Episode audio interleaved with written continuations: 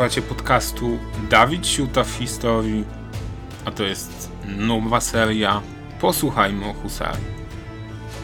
Omawiam w niej temat, o który wielokrotnie prosiliście, a który teraz zgodnie ze swoimi obietnicami dla Was nagrywam. W każdym z odcinków będę omawiał kolejny etap rozwoju skrzydlatej jazdy. Ikony polskiej wojskowości i symbolu największych zwycięstw. Zapraszam więc do słuchania moich opowieści. Posłuchajmy o husarii.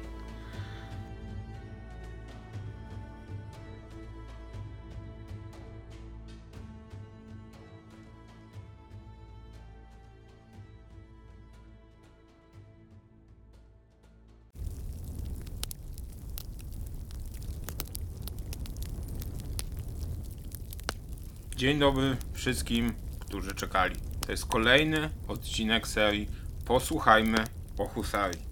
Wracamy do tematyki tej pięknej, wspaniałej jazdy.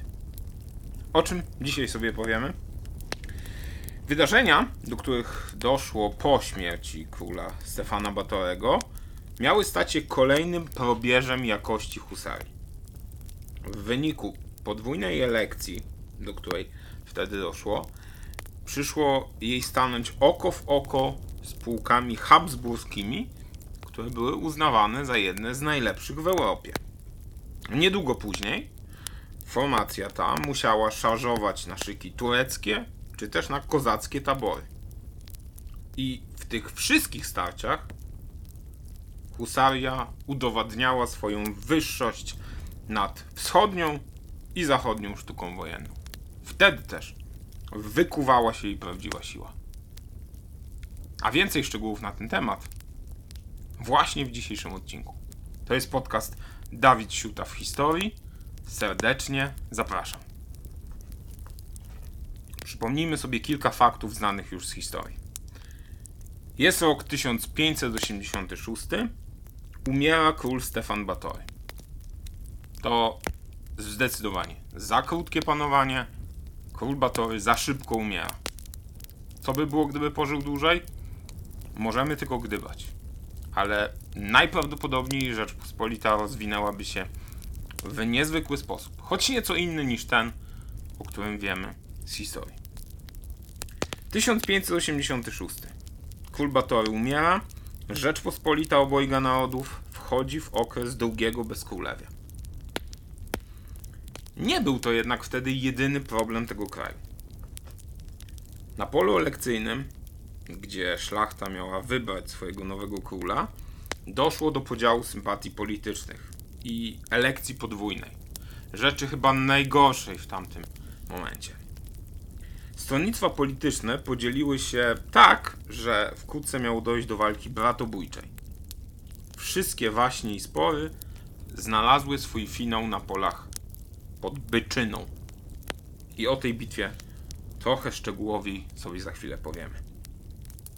Bo to właśnie tam, 24 stycznia 1588 roku, spotkały się dwie przeciwne armie. W każdej z nich Polacy.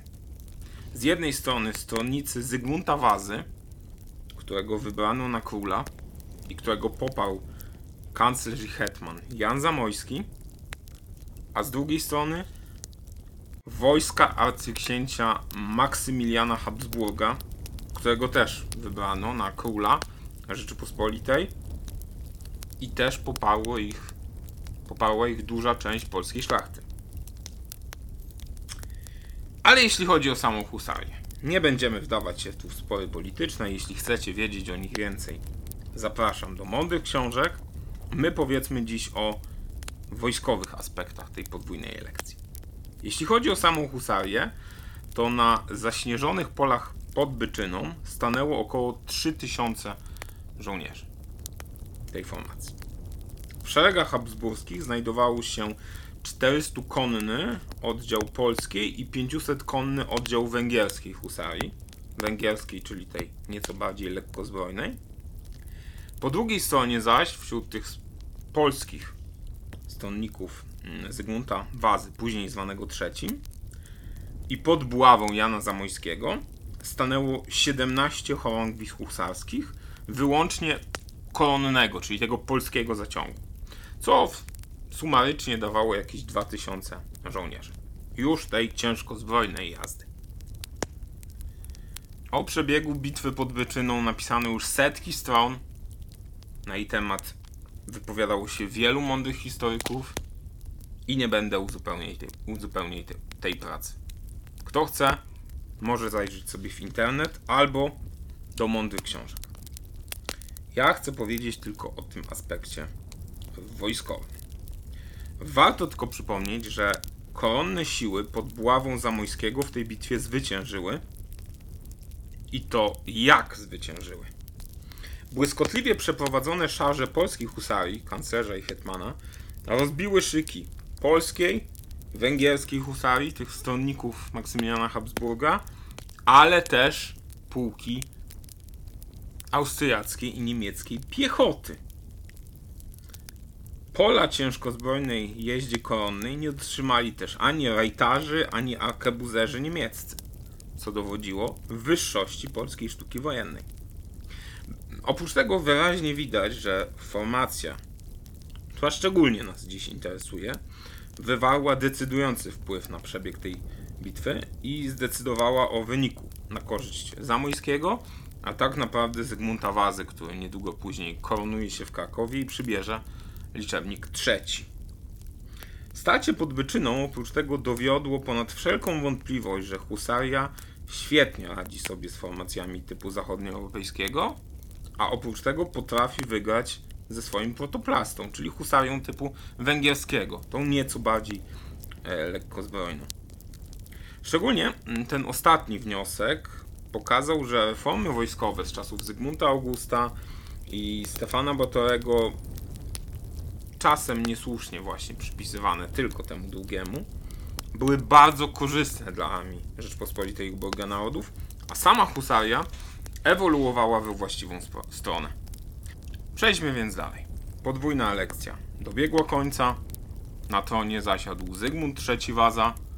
To on został królem Polski, wielkim księciem litewskim. A co dalej? Co dalej z husarią? Ta ciężkozbrojna jazda koronna, także litewska, w początkowym okresie panowania mm, króla ze Szwecji nie była zbyt często wykorzystywana. Mowa tu oczywiście o tej husarii w szeregach wojsk kwarcianych. Bo schyłek XVI wieku to okres, kiedy coraz częściej magnaci do swoich armii prywatnych zaciągają jednostki husarskie. I tam były one wykorzystywane znacznie częściej. Szczególnie należy tu wspomnieć o chorągwiach księcia Konstantego Ostrogskiego czy Aleksandra Wiśniowieckiego, które odegrały niebagatelną rolę w pacyfikacji pierwszych powstań kozackich, innymi powstania pod wodzą Krzysztofa Kosińskiego z 1593 roku. Tam jazda zaciągana na prywatny żołd magnacki niewiele będzie różnić się od tych jednostek, które zostaną zaciągnięte na żołd państwowy. Dlatego nie ma potrzeby szczegółowo wdawać się w różnice między jednymi a drugimi jednostkami, jeśli chodzi o ich uzbrojenie czy taktykę. Zresztą taktyka w obu wypadkach była bardzo podobna. Warto jednak zaznaczyć, że zazwyczaj oddziały prywatne składały się z bitniejszych żołnierzy o troszkę wyższym morale. Dlaczego? Po prostu były lepiej wynagradzane. Adekwatnie do tego udział w walkach był konkretniejszy. Dowiodła tego bitwa z kozakami pod Piątkami z 1593 roku, w której atak pułków zaporowskich doprowadził do rejterady oddziałów pospolitego ruszenia. Tak, właśnie, po prostu pospolite ruszenie uciekło z pola bitwy. Ale kontratak husarii prywatnej księcia Konstantego Ostrogskiego odwrócił losy starcia jedną zmasowaną szarżą husaria po prostu rozbiła pułki kozackie.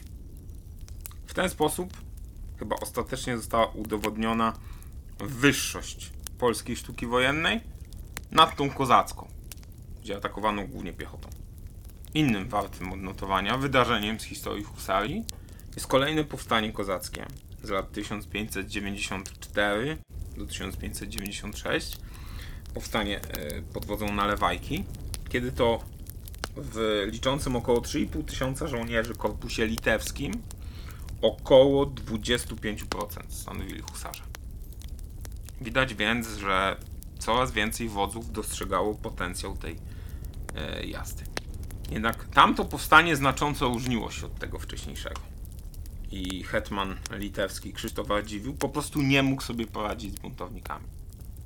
Ale to nie był jedyny problem Rzeczpospolitej, bo równocześnie toczyła ona wojnę z Imperium Tureckim. I dopiero kiedy w 1595 pod Cecorą hetman koronny Stanisław Żółkiewski e, podpisał traktat pokojowy z Turcją mógł, i mógł przerzucić e, swoje siły na Ukrainę, dopiero wtedy szala zwycięstwa zaczęła przesuwać się na stronę Rzeczpospolitej. E, po kilku mniejszych sukcesach Żółkiewski, który był głównodowodzącym sił koronnych, postanowił ostatecznie zniszczyć siły kozackie, które dzieliły się jeszcze na kilka grup. E, nie powiodła się szarża husarii na tabory kozackie pod przyłkami. Mm, dowodzący powstaniem Nalewajko nie zdecydował się na starcie z hetmanem polnym i pod osłoną nocy zaczął się cofać. Rozpoczął tym trwającym całą zimę e, taki proces unikania walk e, polsko-kozackich i manewrowania między poszczególnymi oddziałami, w których skład wchodziła znowu między innymi husaria.